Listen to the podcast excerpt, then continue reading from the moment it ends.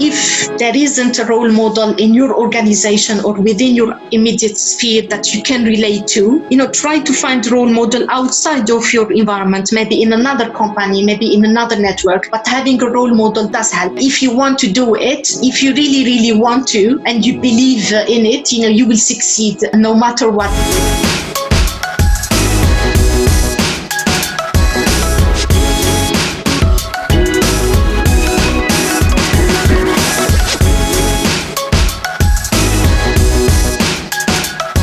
What's up, everyone? Welcome to another episode of The Artist of Data Science. Be sure to follow the show on Instagram at The Artist of Data Science and on Twitter at Artists of Data. I'll be sharing awesome tips and wisdom on data science as well as clips from the show. Join the free open mastermind Slack channel by going to bit.ly.com forward slash Artists of Data Science, where I'll keep you updated on bi weekly open office hours that I'll be hosting for the community. I'm your host, Harpreet Sahota. Let's ride this beat out into another awesome episode. And don't forget to subscribe, rate, and review the show.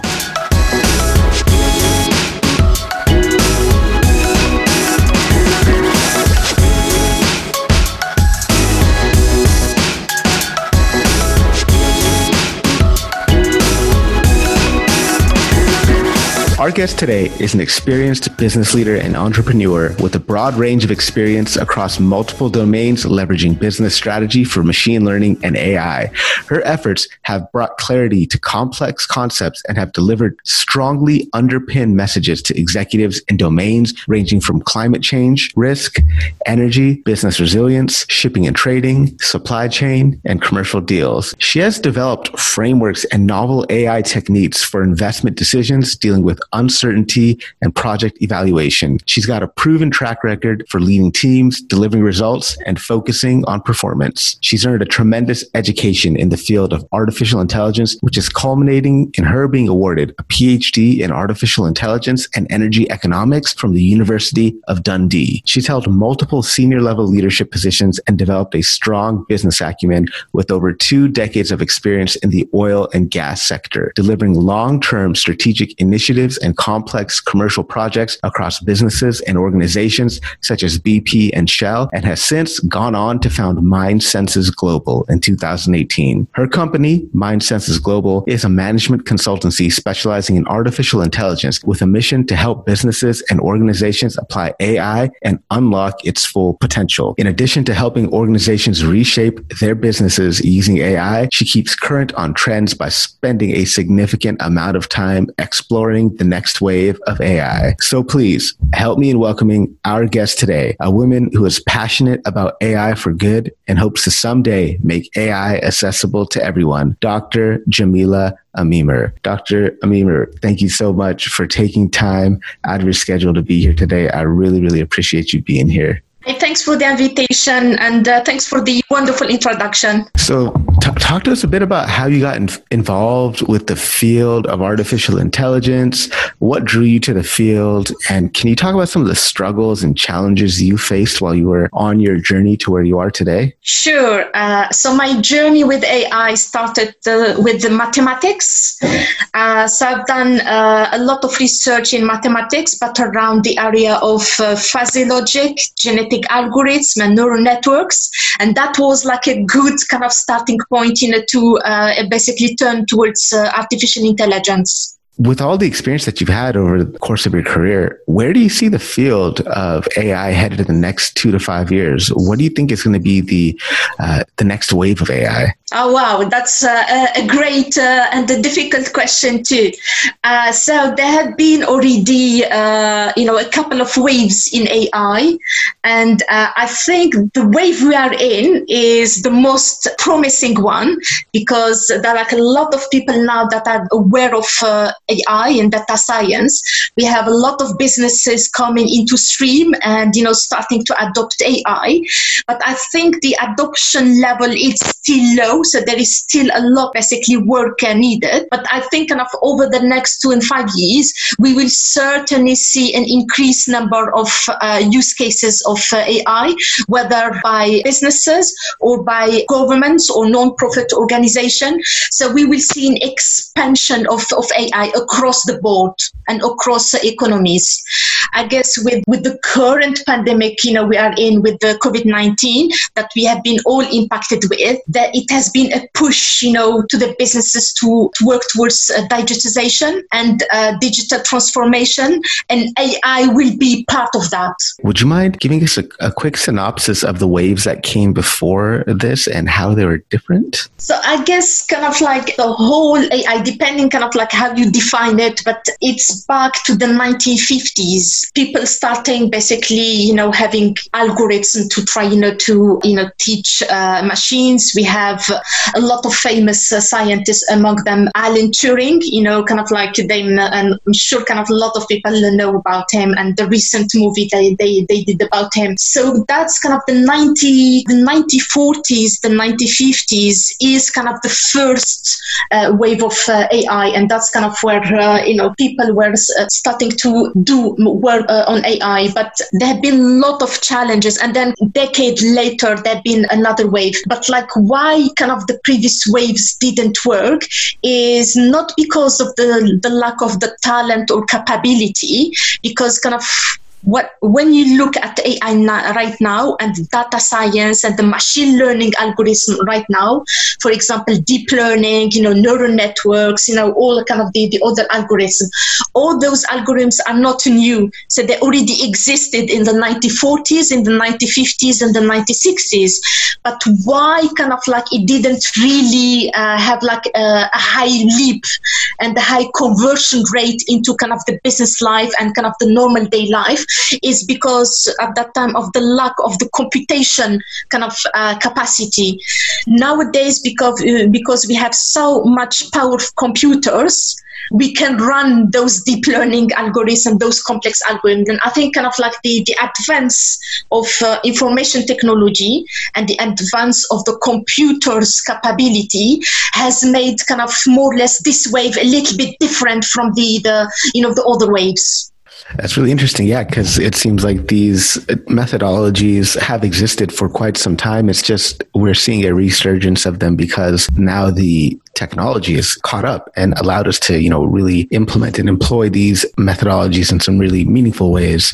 So curious now we're in this this next wave this new current wave of ai what do you think separates the great data scientists from the good ones obviously now with data science becoming an attractive field for like a lot of uh, you know uh, young people and young uh, data scientists. So my tips or my advice uh, to them in terms of how to differentiate yourself and your portfolio and your unique uh, selling proposition will have to be the uh, the business domain. So now you can learn kind of like the machine learning you can learn data science you can learn kind of like you know statistics and all those algorithms that are being used used.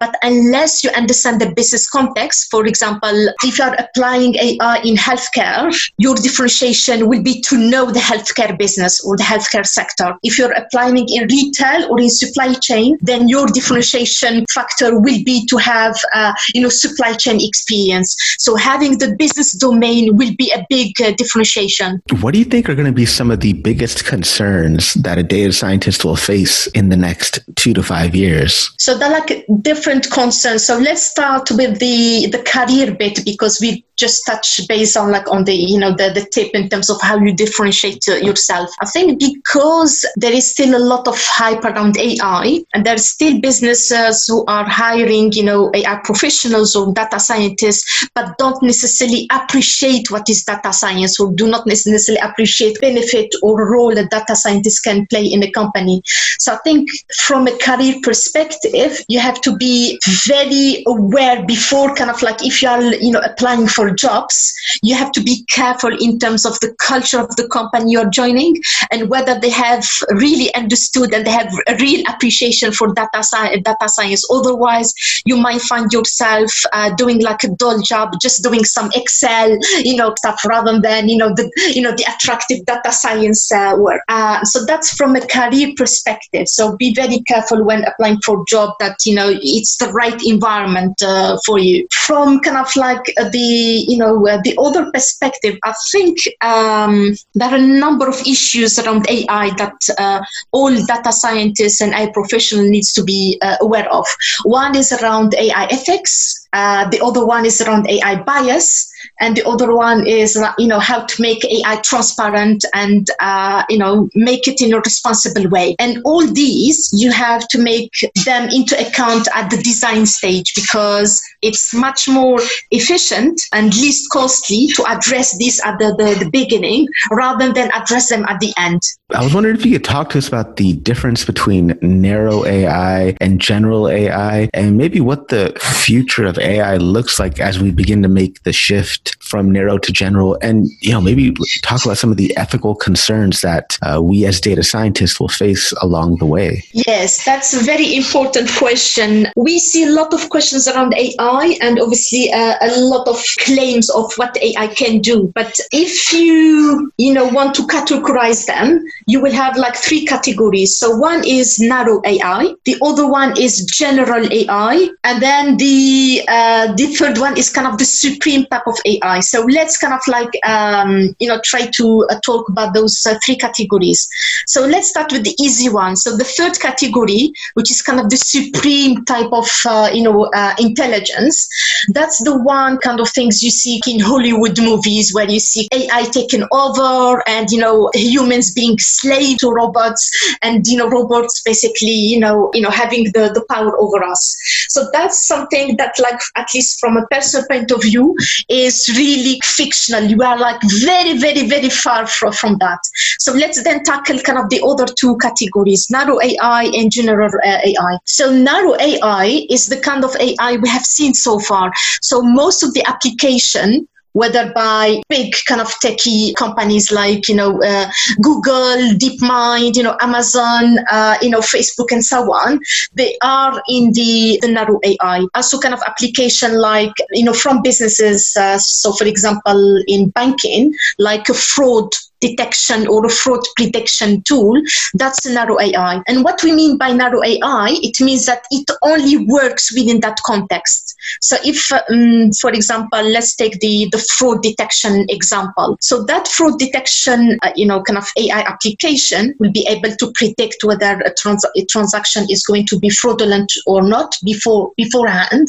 But it only works in that environment. So if you take the tool out of that environment and you put it in uh, solving another problem like uh, find me the, the nearest or the closest kind of uh, shop to me, then that tool cannot uh, cannot be used, and none of the intelligence or none sorry none of the learning of that system could be applied to solve this uh, second question. You can also take it uh, even within the same area because here in my example I change it, it completely the you know the application. But even you take a chatbot or an intelligent chatbot. So a chatbot that has been designed to, you know, for a bank, you know, to answer banking financial question like, you know, advising on products, uh, wouldn't be able. So if you take the same chatbot with that learnings, you wouldn't be able then to put it in a retail site, and then that chatbot will start, you know, uh, uh, you know, answering retail questions. That that doesn't happen. So this is what we call narrow AI. It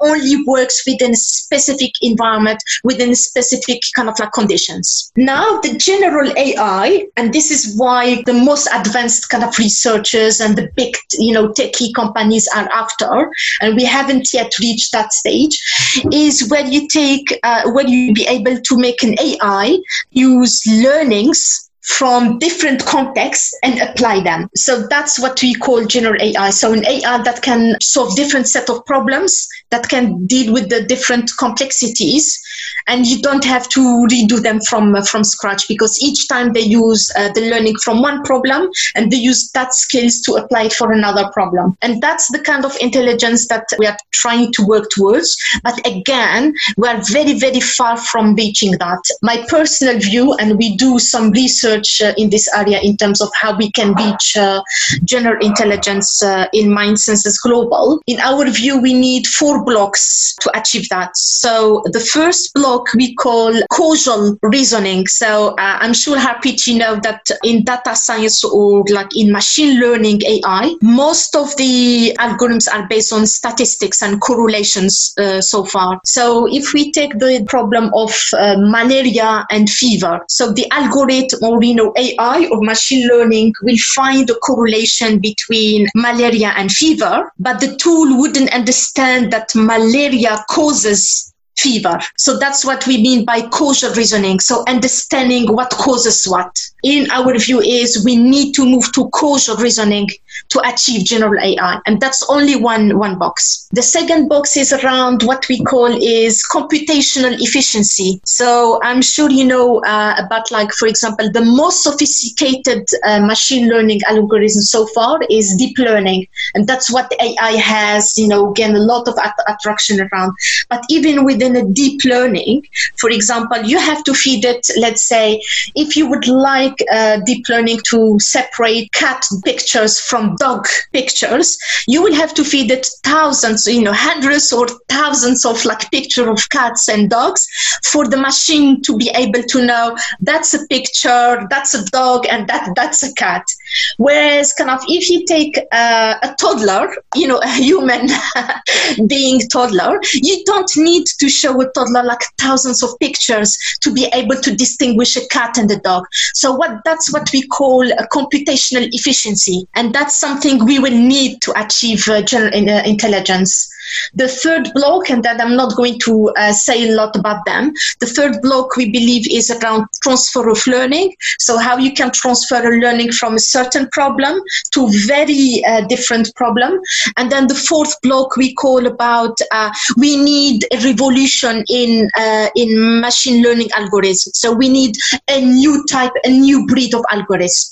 So, we believe though those four boxes so causal reasoning, computational efficiency, transfer of learning, and then a new breed of algorithms together will, will take us to general intelligence. And as we are on that path, as we move closer to general AI from narrow AI, what are some of the ethical concerns that data scientists should keep at the forefront of their mind when they're doing their work? So that's a very important and relevant question because we see as AI start expanding, the issue with the expansion is it's going much quicker than compared to regulations from governments and institutions. So this is why there is a gap. So it's very important important uh, if you are a data scientist or AI researcher and developing a tool or you know an application to consider ethics and bias at the, the, early stage of design. So making sure that issues around, you know, data privacy, tracking of data, it's handled, you know, within a certain framework and you have like a certain key principles you are following. Well, here in Europe, you know, we have the GDPR. So there are like a certain kind of regulations from uh, the European Commissions. And I'm sure there are like, you know, equivalent regulations in the, in the US and Canada and, you know, some other countries that you need to adhere to in terms of how you handle data, but it's also around um, your tool has to be ethical so it hasn't to cause any harm or you know any prejudice you know to certain like groups or you know ethnic minority or it has like an unethical purpose. But you also need to make sure that you understand your data and you understand that there isn't a bias uh, in your data.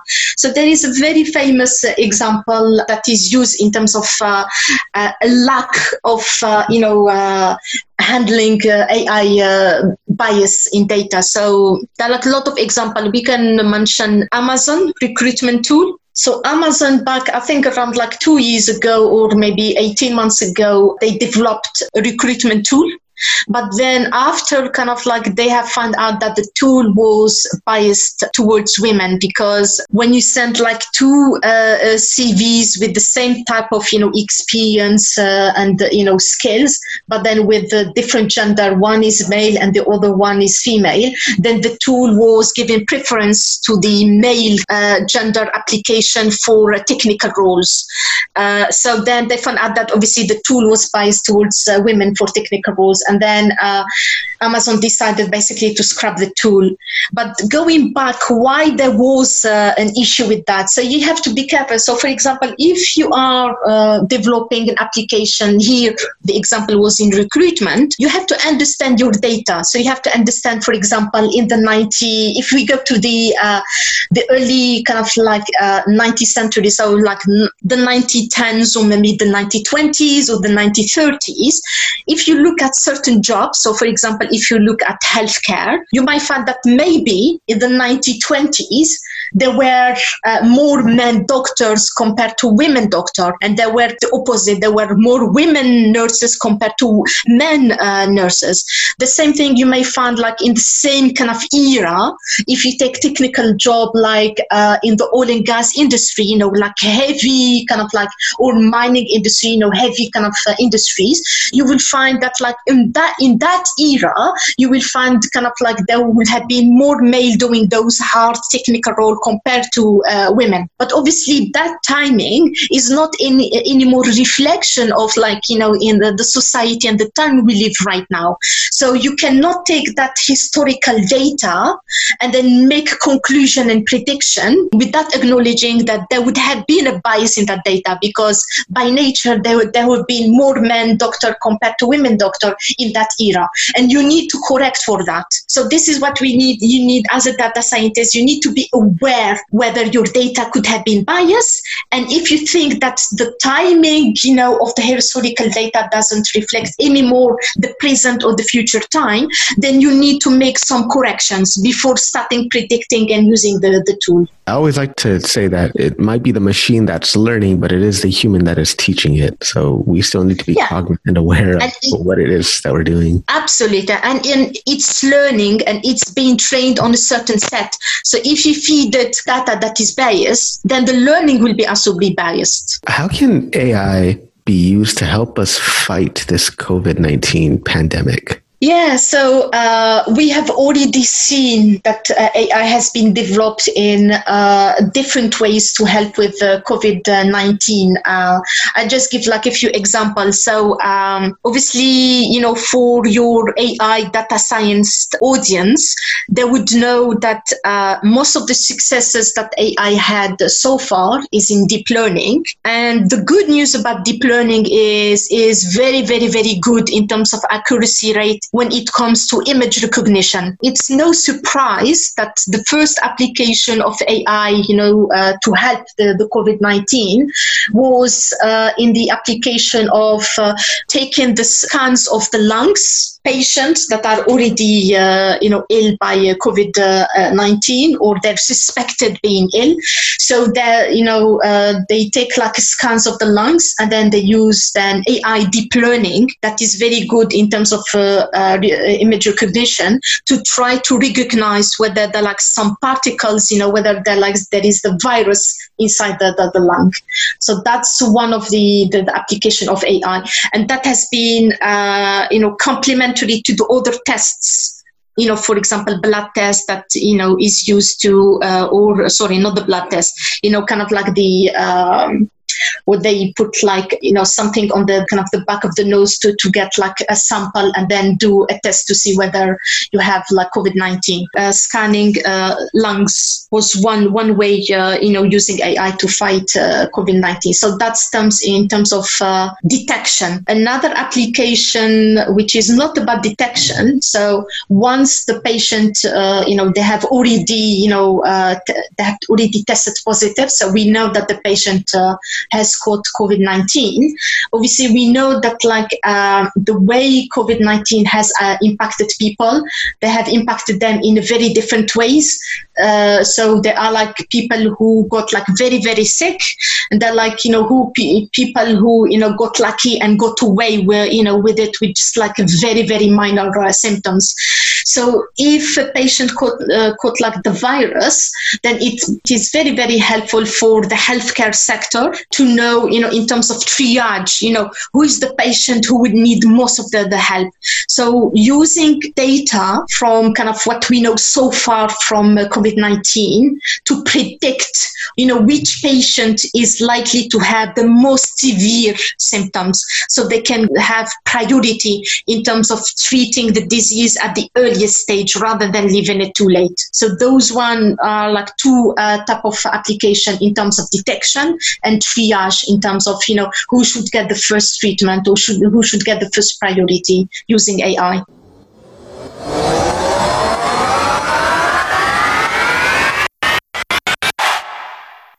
Are you an aspiring data scientist struggling to break into the field? Well, then check out dsdj.co forward slash artists to reserve your spot for a free informational webinar on how you can break into the field. That's going to be filled with amazing tips that are specifically designed to help you land your first job. Check it out. dsdj.co forward slash artists.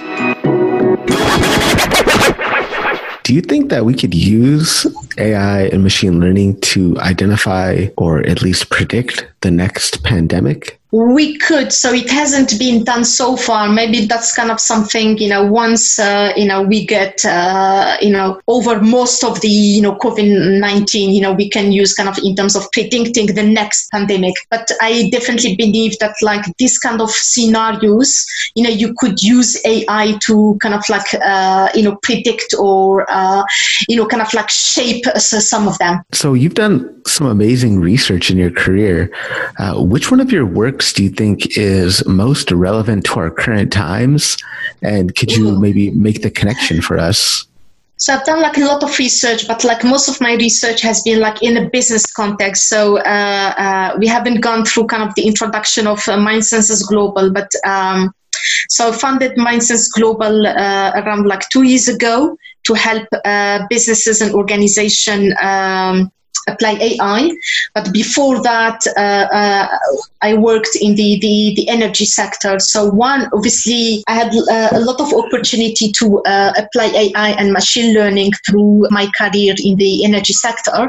But we wouldn't just call it AI. Uh, we would just call it problem solving. So one that I think is most relevant to our current time. So I've done a lot of work in uh, climate change. Climate change is a very relevant topic and agenda for, for us us. And I think what this pandemic has shown, so obviously because of the pandemic, there's been uh, a decrease in industrial, uh, you know, activity, a decrease in transport, in human activity. So we could see that obviously CO2, you know, has, uh, you know, emissions uh, have uh, decreased during this time, but it's a short temporary decrease because we know, you know, it's going to catch up as soon as, you know, things and, uh, you know, activity will start. But the climate change agenda is saying. I'd love to get more into the work that you've done at MindSenses Global. Do you mind talking about some of the projects that you're working on or some of the initiatives that you're undertaking? You know, I'm very passionate about uh, AI, and kind of one of my mission is to make uh, AI uh, available to everyone. So, uh, and this is mainly the, the main reason why I set it up uh, MindSenses Global back in uh, early 2018. The overall vision is to help businesses and organizations apply AI. The way we apply it is through four different services. So one is around AI education, and because of my passion in AI, so I do a lot of uh, uh, activities under AI education.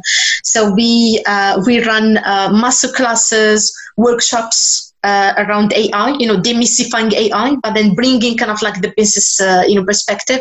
We show kind of how AI has been used in uh, several sectors. You know, how AI has been used in healthcare, in retail, in you know, energy sector, you know, across uh, the board. Uh, I do myself a lot of like uh, podcasts and webinars, you know, to help, you know, bring the, the, awareness and fight the myth and the hype, you know, the, the, the myths and the, the, the hype around AI. Uh, the second service is um, what we call AI strategy. Because kind of once uh, people or like businesses know about AI, the natural step for them is for them to want to apply it, but then most of them don't know where to start. So this is where kind of we help them develop an AI roadmap. So we talk them through the, the you know the key pillars uh, behind an AI strategy. So what kind of data they need you know to have to be able to drive you know uh, you know uh, business decisions. Uh, if they're like, uh, and I'm sure there may be um, several ways on how to apply AI. Which one you know will add the most value to their business? So this is all uh, you know under AI strategy. the third service is around AI tools and solutions. So that's the most techy bit of the offering. This is where kind of like we go and you know we develop you know the AI application for the businesses. But uh, the way we see it kind of like is slightly different. So we see AI as a means to an end. So we see AI as a tool so we always start with the problem. We never start with AI. I go to a lot of conferences and meet like a lot of uh, you know uh, you know people and uh, you know potential uh, clients. And then when I ask them, oh, you know, uh, have you applied AI? Or they say, yeah, yeah, we got uh, you know this tool and this tool. Would like to name labels, but they might tell, oh, you know, we got like this latest tool and so on. But then the next question, when you ask them, okay, good, what are you doing about this? And then this is what they get stuck. As oh we don't know we just got it or you know we're still thinking about it. And for for us this is the wrong way to go about it. I think if you're a business you should start with your you know uh, your business context. You, you should start with your problem. And then along the way of framing your problem and trying to find a solution to your problem then we have then to find a way to you know use ai to solve that problem. So that's what goes under uh, ai tools. And then the last service we offer is around um, ai investments. So that's going back to the ai hype uh, the AI hype has caused a lot of confusion to people, especially to uh, AI investors. I'm not talking about like the big, uh, you know, big VCs that they may have their own big, you know, internal teams that they can do uh, due, you know, proper due diligence on uh, AI startups. But like the smaller firms and like the family office and the angel investors, they're really struggling, you know, when it comes to investing in AI startups. Uh, let me mention one of the statistics just to show the hype. So there have been a survey done by MMC uh, Venture. So that's European survey. So they surveyed uh, European AI startups, and the, the, the results showed that a big percentage, which is around 40%, so 40% of European AI startups do not actually use AI. Uh, so that's like a big issue when it comes to to uh, you know to the AI hype and the uh, you know AI investment. So what we do under this service, so we help AI investors, you know, uh, doing, you know, proper due diligence uh, on AI startups before they invest.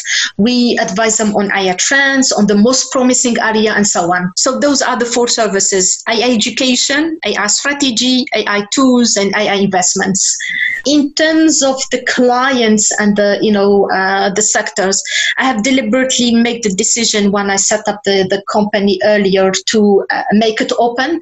So uh, we didn't say uh, we will only do uh, the energy sector or we'll only do retail. So we help clients across the boards and across sectors. Obviously, we have priorities that matches our skills, like uh, you know, uh, healthcare and supply chain and retail and uh, you know, maritime shipping and energy. But apart from from that, you know, we you know we help people across and clients across different sectors. I was wondering if I could pick your brain about entrepreneurship. So, do you have any tips or words of encouragement or advice for someone who's probably been toying with the idea of entrepreneurship but just hasn't gone and made the leap? Yeah, that's a good question. So, kind of like, especially for me, because uh, before being an entrepreneur uh, myself, you know, I, I came from the corporate you know the, the safe corporate environment. So i was in corporate uh, like uh, you know senior role uh, in a corporate organization. So i think kind of uh, my advice is, you know if you have an idea and you know you are the kind of like a person who is keen entrepreneurship you know go uh, for it but you know go, go for it but like with uh, you know wide open eyes. So um, be aware that kind of your journey is going to be lonely. So you have to have like a lot of resilience uh, uh you know to uh, to be able to sustain uh, you know yourself and your your business.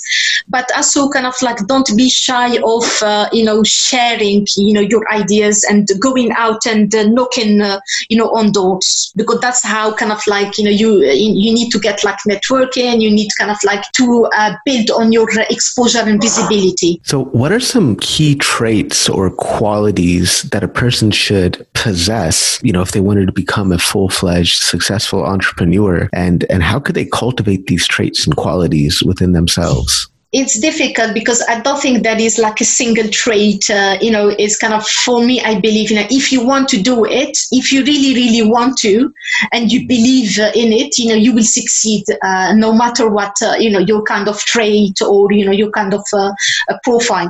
But I think that obviously there are like some uh, attributes that are positive and that are helpful. you know, if if you have them. One, and I think kind of it's still my number one is you know you have to be re- you know resilient because uh, you know along the way you will go through a lot of rejections before you know you get like uh, you know your first success.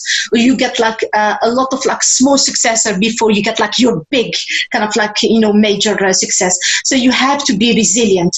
But at the same time you have to be uh, you know uh, be be able to adapt to a changing world.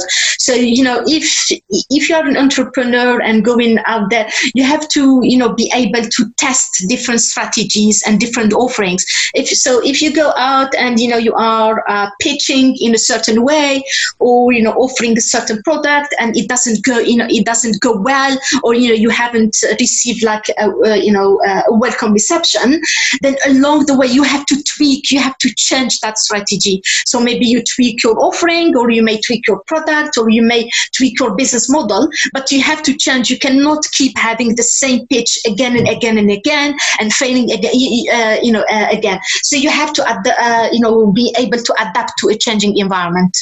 So in terms of data science and AI entrepreneurship in this COVID world.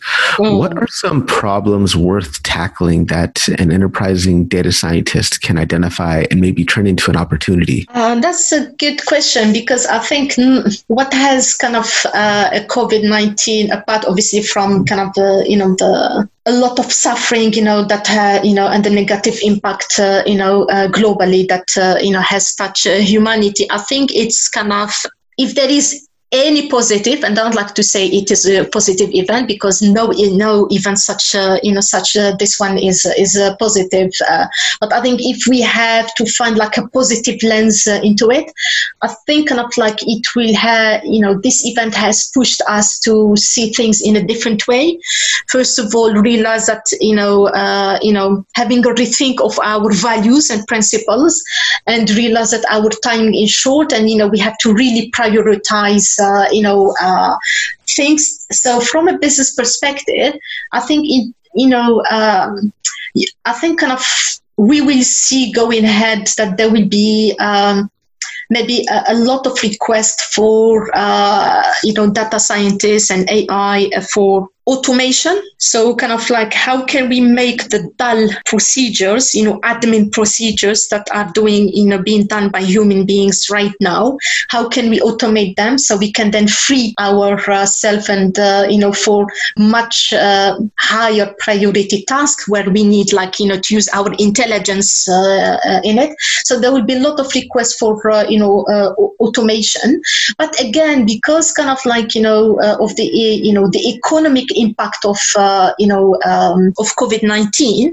So uh, you know there will be uh, more a push for you know how to improve the business performance, and the way we view it in MindSenses, you know when you look at business performance using AI, so you could either use AI to reduce your costs or use AI to uh, you know gain competitive advantage, or you can use it to uh, improve your customer satisfaction, you know, through the customer services. So there will be still a lot of different ways on how AI could help, uh, you know, make businesses more efficient in the, the new world after uh, COVID nineteen. Thank you for that insight. Really appreciate it. So you know, a lot of up and coming data scientists, they tend to focus primarily on hard technical skills and they think that that's what's going to separate them from the rest of the crowd, from the rest of their competition uh, when applying for jobs and whatnot. What are some soft skills that candidates are missing that are really going to separate them from their competition? Yeah, again, that's another, uh, you know, good question. Um, so we see it um, a lot, you know, uh, you know, in the, you know, in the tech area or kind of like you know the, the new joiners where they think kind of uh, let's learn you know every uh, single uh, you know open source uh, tool or you know algorithms out there or application. And they think kind of by uh, knowing to code in Python and R and you know all those uh, you know uh, you know uh, other softwares or you know kind of like coding programs is enough. Obviously, there are a certain minimum requirement as a data scientist. You are supposed to know kind of like how to code and you know how uh, you know kind of uh, to handle data uh, and so on. But I think kind of the most critical, you know, going back to your previous question in terms of how you differentiate yourself, you know, it has to come to the soft skills, not anymore the, the hard skills, because you have to take uh, as a given that everyone, you know, if you're a data scientist all the other data scientists trying to apply for your job or trying to you know uh, do uh, you know similar projects to you. Will have very similar uh, you know uh, techie skills to you. So the only way to differentiate yourself will have to be through the soft skills not the hard ones. And the soft skills for me uh, what has been helpful personally for me is you have to have like two soft skills. One is around uh, clarity of thoughts. So how can you make uh, very complex, uh, you know, concepts, you know, when dealing with AI and machine learning and that all, you know, coding, uh, you know, business, how you can take a very, you know, very complex concepts uh, and turn them into very simple messages to your, uh, to your audience. So it's the clarity of the thought and it's the simplicity of like relaying the, the messages. So that's kind of like the the top skill for me. And then the second kind of top skill in terms of the the the, the soft skills will have to be um, in terms of kind of influencing skills because don't forget as a data science you know whether you are a member whether you are a lead and you have a team in a business context, you have to deal with others. You have to deal, if you are a manager, you have to deal with your junior data scientist. If you are a data scientist member, you have to deal with kind of the wider team. You have to uh, convince uh, kind of senior business man- man- uh, management uh, in terms of your idea and your project. So you need to know how to influence, you know, how to negotiate, kind of like how to bring your idea into the table. So I think those are the two top uh, soft skills for me. Thank you. So we, have got a lot of you know listeners and a lot of data scientists out there who are up and coming data scientists. Maybe they're students. Maybe they're having a hard time getting a job, but they're really mm. eager to put their skill set to the use. Um, you know, how can a student with nothing but a laptop and an internet connection use AI for good? Yeah, thanks. So there are a lot of opportunity for uh, you know um, people coming into this area to to contribute. So. Uh, in a wider term, so before going into the specific kind of the AI for good, because that's another topic uh, on its own. But uh, if you're coming to this area, and you know, I think kind of the quickest way to learn and put, you have to put your uh, knowledge into practice. So you know, kind of like. Um, there are a lot of uh, platforms like uh, GitHub and you know uh, Kaggle where you can go and see but like what other people are uh, working on. You can go into the you know the, the open source platform and get kind of kind of the the, the latest uh, you know kind of code and the latest project and try to contribute. Specifically when talking about AI for good, obviously that, that a lot of projects that uh, help, uh, you know, in the area of AI for good. So uh, AI has been used to predict, for example, earthquakes. It has been used to uh, predict, uh, you know, in terms of the loss of forestation. it has been used in terms of how, you know, in man- mental health. So there are like a lot of topics AI for good going right now. But there are also a lot of organization kind of like helping in this area. So I think the latest one that has come across is an organization called, uh, I think it's called Omdena. And what they do, uh, I can send you afterwards, Harpreet, kind of the link that maybe you can kind of add so people can look. But uh, so what they do so it's the kind of organization that uh, um, bring together different uh, professionals including kind of upcoming kind of like uh, junior data scientists people new into uh, kind of this area. And they get together to uh, to solve uh, an ai for good project. So I think kind of like each maybe each month there is a very different uh, topic. So they done uh, they done i think earthquakes climate change they've done kind of like uh, harassment uh, they've done like a lot of topics. So you could kind of like uh, you know kind of like um, participate to the, this kind of things. And this is only one example. Like a lot of uh, organization and networks, you know, organi- organizing either hackathons or organizing, uh, you know, project work, uh, you know, for AI for good. Thank you for that. Yeah, I'll definitely be sure to include a link to that in the show notes. Do you mind spelling that out for us? Uh, oh, was it Omdena? Yeah, I think so. I'm not sure. So I think it's uh, O M N E D A, but I'll, I'll make sure I get it correct for you on the notes. I was wondering if you could speak to your experience being a woman in tech, being a woman in STEM, and if you have any advice or words of encouragement for our women listeners out there. The technology sector is like a sector where so far we see less women than men.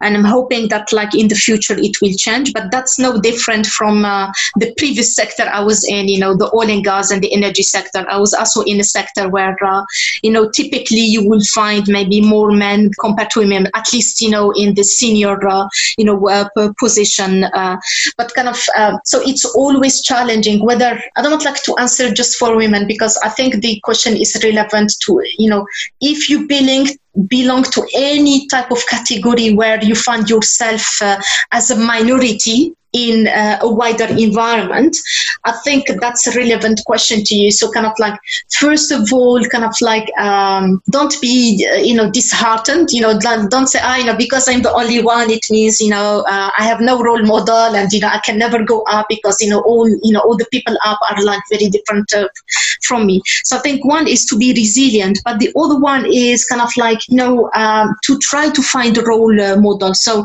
if there isn't a role model in your organization or within your immediate sphere that you can relate to. You know try to find role model outside of your environment maybe in another company maybe in another network but having a role model does does uh, does help. And the other one you know going back to you know being resilient you know you know uh, you know you have to be resilient you have you know to take it on the chin and you know persevere. And you know by showing your capabilities you will uh, you know uh, you will go through so, what can the data community do to foster the inclusion of women in STEM and and you know help them along the way? Yeah, so that's also a good question because kind of you know we we are all responsible, so we all have to take you know actions you know to help uh, you know this uh, wider issue. I think kind of having role models is very very important, especially when uh, you know if you are dealing with younger generation or you know young adults, uh, even like you know pupils, uh, you know at schools, unless they know you know a certain uh, you know person. So if you're a female unless kind of they know another female doing another you know techie job or doing another specific job maybe that job or that title or that type of uh, you know kind of activity activity wouldn't even come to their mind. So i think kind of it's very important to to have role models. So kind of i think for data communities and for all of us involved, we have to play our part. So, kind of like be the role model. So like be a mentor for uh, you know other people. Uh, um, don't don't wait to be asked to be a mentor. If you you know if you know some people in your kind of like environment you think you can help offer uh, offer the help. Don't wait you know to be asked. But also you know we need visibility. So this is why i do a lot of uh, you know uh, podcasts webinars uh, you know go you know speak at conferences presentations because the more we see diverse diverse kind of like faces and diverse uh, kind of like uh, you know talent in AI, the more kind of like we will uh, we will be more uh, inclusive. What's up, artists? Be sure to join the free open mastermind Slack community by going to bit.ly.com forward slash artists of data science. It's a great environment for us to talk all things data science, to learn together, to grow together. And I'll also keep you updated on the open bi weekly office hours that I'll be hosting for our community. Check out the show on Instagram at the artists of data science. Follow us on Twitter at artists of data. Look forward to seeing you all there. So, last question before we jump into a lightning round here. What's the one thing you want people to learn from your story? Oh wow, uh, I'm not sure, but I think kind of uh, going back. So if you look into my journey and story, you will see that uh, even though there are like a lot of common traits uh, around that, you can see that I have changed uh, you know environments and they have changed businesses and uh, you know rules. So i think kind of one of the key bit is to be able to adapt to change. So i think the more you adapt and the more you change the more skill and that that's what has helped me so far. I have i wouldn't have accumulated the capabilities uh, that i have so far if i haven't gone through those uh, those changes. So let's go ahead and jump into a lightning round here. What is your data sure. science superpower? Oh dear. Uh, i'm not going to be claiming to uh, be super powerful, but uh, again, I think for me and for a data scientist, I think what has helped me the most is simplicity. You know, the you know to be able to do things in a very clear, simple way. What do you believe that other people think is crazy? Uh, I think that uh, everything is possible. If you could have a billboard anywhere, what would you put on it and why? Ooh, uh, I'm very fascinated by um, you know kind of uh, you know kind of like the universe and you know the different planets and obviously we, uh, you know with the latest uh, kind of like achievement uh, you know the launch uh, you know with the you know the US you know rocket with the space. So I'm very interested by Mars. So I'll I'll definitely put like the Mars planet in in my board. So, what's an academic topic or just an area of research outside of data science that you think every data scientist should spend some time studying? Um, it's not necessarily differently outside, but I think you know uh, for AI and data science, you will need a solid background of mathematics. So I think for me, mathematics is uh, number one uh, topic. So, what's the number one book uh, fiction or nonfiction, or if you want to pick one from each, uh, that's okay, that you would recommend our audience read and your most impactful takeaway from it? So a book that uh, you know I'm very very fond of. So I don't uh, recollect the uh, you know the exact title, but I can kind of like more or less you know kind of translate it. But so I'm like very keen in terms of uh, you know kind of you know action and intention. So there is a book by Dr. Wayne Dyer, who is like a very uh, famous uh, you know he has passed away I think around like a year ago, but like he has been very very famous in the the area of like personal development. So um, the, the paraphrased kind of like type of t- title uh, says something around uh, if you change the way you see things, then things will start uh, changing and it's all about kind of the power of intention. So for for me that's like a very relevant book because kind of like uh, i think action oriented you know uh, you know focus is very very uh, crucial to succeed in this life. Definitely i'll try to find the title for that and then i'll try to um, cross reference that with you to make sure we're yeah i'll send you one. i'll send you on the note. Definitely. So if we could somehow get a magical telephone that allowed you to contact 20 year old Djamila what advice would you give her? First, tell us, you know, at 20 years old, where were you at? What were you doing? And what advice did you give her at that time? Uh, so, 20 years old, I was still studying. I was at university. And uh, I think, kind of at that age, I was just about, so I was heavily involved in mathematics. And I was just about starting getting involved with uh, neural networks and, uh, you know, fuzzy logic. So, I think it was just about, I think for me, it was between 20 and the, the age of 21 where I started go getting into AI. In terms of the advice, uh, I think uh, it wouldn't be kind of like a, a, career type of advice, but I think it, it's more kind of a lifestyle of advice. I will just tell myself, you know, just like take it easy and chill out. So, what's the best advice that you've ever received? When I was in the, the business in the corporate, uh, so the best advice I received there is around how you tailor your message to your different audience. So, how you speak to, uh, you know, techie people in a techie language and how you speak to uh, you know general public in kind of like a very general language and like you know uh, and somewhere in the middle for business. So it's all about how you tailor your message to fit uh, your audience. And that has been uh, very useful for me so far. What motivates you? Uh, i love solving problems especially if they're like complex and challenging. I love i love the, the, the challenge. What's the song that you currently have on repeat? The song on repeat um, hmm, it's been it's been a while. I've, I haven't uh, listened to any music, uh, you know, recently. But um, I think I I just like kind of like um, you know soft classical music that you can just put in the background and then you know go on with your uh, current activities. So, how can people connect with you? Where can they find you online? Yeah, sure. So, I'm very, you know, very ha- happy for people to to to reach out. Uh, so, they can either reach out, uh, you know, to me through uh, LinkedIn. They can find me uh, in LinkedIn under uh, Dr. Djamila Amimer, or they can contact me through uh, my company's LinkedIn page in uh, MindSenses Global, or they can just go to my company website www.mindsenses www.co.uk. Dr. Amimer, thank you so much for taking time out of your schedule to be here today. I really, really appreciate you coming onto the show. Thank you so much. A pleasure to be here.